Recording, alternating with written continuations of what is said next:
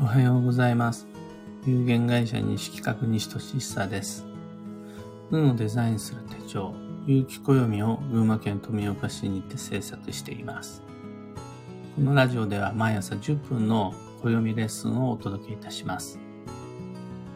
今朝のテーマは、暦を開くべき時と閉じるべき時です。暦を開くとは、運を意識して自然の流れの中にヒントを見つけようとすること。それに対して、暦を閉じるとは、目の前の現実や実際に起こった事実と向き合い、答えを出そうとすることです。暦を作るものとしては、常に暦は開きっぱなしにしてほしいところなんですが、実際には、暦を開くべき時も必要だし、暦を閉じるべき時も大事です。その両方が揃ってこそ自然の流れを読み解き、自分の流れをリンクさせることができるようになります。開きっぱなし、または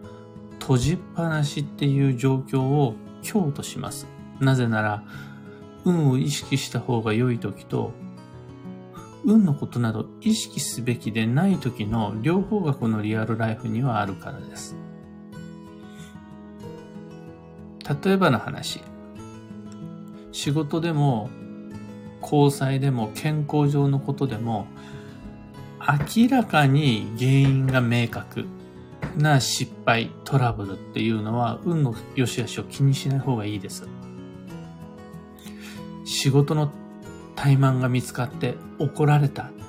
てなった時に、ついてないな、運の流れが悪いって思ってると、本当の意味での運を読み違えます。それはあなたの仕事の怠慢が原因です。他にも、悪口を言ったら嫌われたとか、暴飲暴食でお腹を壊したってなった時に、おかしいな、今日の運勢って何なのかなっていう風に、勝手に運とトラブルを結びつけて、どうしてだろう、なんでだろう、まさか前世からの因縁が、みたいな風に考えるのは間違っています。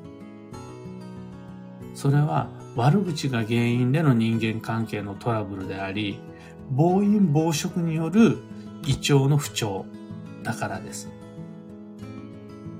でしょうね。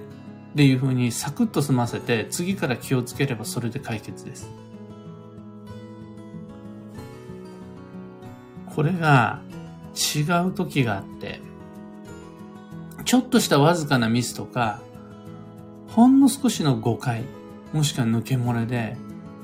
業務上大きな損害が生じて、生じてしまう場合っていうのがあって、またもっとひどいのが、自分に大きな非がないのに、不可抗力の出来事の中で、すごく評価を下げられてしまったりとかっていう時には、現実を見てみたり、自分の行動を振り返ってもそこに具体的な要因っていうのが考えられない、見つけられないっていう場合には、何らかの運気の停滞が考えられます。ましてやそれが重なって何度も続くようであるならば、ああ、ちょっと運が落ちてるなって思うのが自然です。そして、もしも確かに運が悪いんだとしたら、ほんのちょっとのミスをつつぐように、たまたまの誤解や抜け漏れっていうのに、細かく原因を追求し、突き詰めて改善の努力をしたところで、またちゃんとトラブルは起こります。なぜならそのミスが原因じゃないから。何の非もない自分を責めて、周囲を恨んだり、時代に文句を言ったところで、何も解決しないばかりか、むしろ成り行きは悪化してしまう一方です。だって原因は運の悪さだから。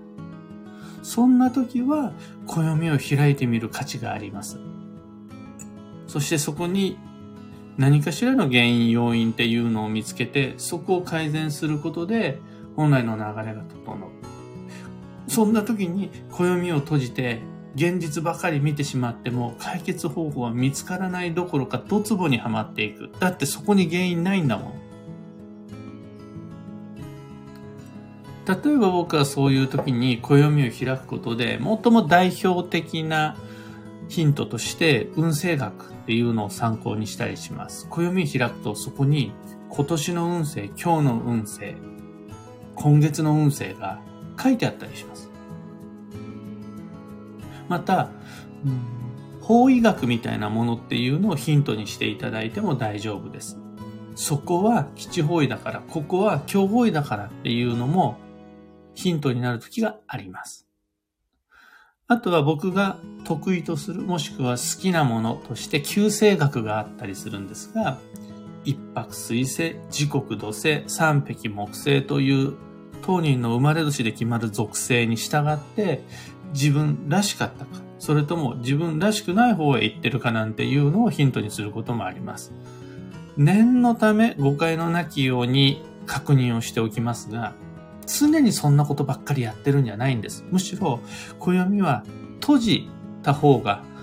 運勢のせいにしない方が、方位なんて気にしていない方が、九星学は忘れた方が、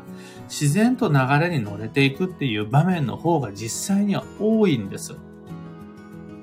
例えば、寝坊したとしたら、それは、昨日の夜、もっと早く寝ろよだったりとか、目覚ましかけとけっていう話で、それをやっぱり自分の運が下がってるからっていうふうに思っちゃうと、運は下がるんです、逆に。だから、そんな時は閉じた方がいいんです。一方で、ちゃんと早く寝たのに、目覚ましもかけたのに、どういうわけか大切な場面でこそ目覚まし時計が鳴らないんだであるとか、なぜか前の日寝れないんだっていう風になったならば、それは何かしらの運の停滞が考えられるので、暦を開きましょう。どんな運勢ですか？方位どうなってますか？あなたの九星教えてください。みたいな感じになってくるわけです。そうやって、現実のみに目を奪われず、むしろ自分の価値観とは異なる運という観点から現状を多角的に見つめ直してみることで、これまでとは違ったアプローチの打開策っていうのを見つけることができるようになるはずなんです。この世界に起こる全てのことを運に結びつけて考えるみたいなのは西企画の趣味ではないし、そのために結城暦は作ってありません。どうして私はお金を持ってないんだろうっていうふうに思ったら、通常は暦なんか開かずに、それは貯めるより使う方がいっぱいだからですよ。無駄遣いが多いんじゃないんですかっていうふうに考えちゃうんで良いと思います。こんなシンプルなメカニズムを無理に複雑に読解している暇はない、もったいないので、わざわざ暦で運勢が、方位が、九星がっていう必要がないです。けれども、原因がはっきりせず、見えない敵を相手にしているような歯がゆい状態っていうのが確かにあって、そういうことがなぜか不思議と続くことがあって、そんな場面においては、既存の常識であるとか、自分自身の情報、判断、経験だけではなく、運の知識も少し意識してみることで、より良い流れ、より良いサイクルっていうのに乗れるはずです。そのために作ってあるのが暦であり、そういう時に結城暦を手にして開いていただけると嬉しいです。今日のお話はそんなところです。一つだけお知らせにお付き合いください。毎年ごがついつかから結城暦先行予約限定セットのご注文受付が始まります。来年度の新しい暦を送料無料、発売日よりとおかぐらい早く特別価格にてお届けします。えー、今日そのための会議、最終会議があるんですが、ま、まず確定しているのは本年度有機暦は値上げをすることになってしまいます。最も大きな原因がにせんにじゅうにねんしがつついたちから紙、その、暦に使う紙だけでも種類を問わず一律 じゅうごパーセント の価格上昇っていうのが確定していて、それ以外にも印刷製本、運送倉庫なども重なって、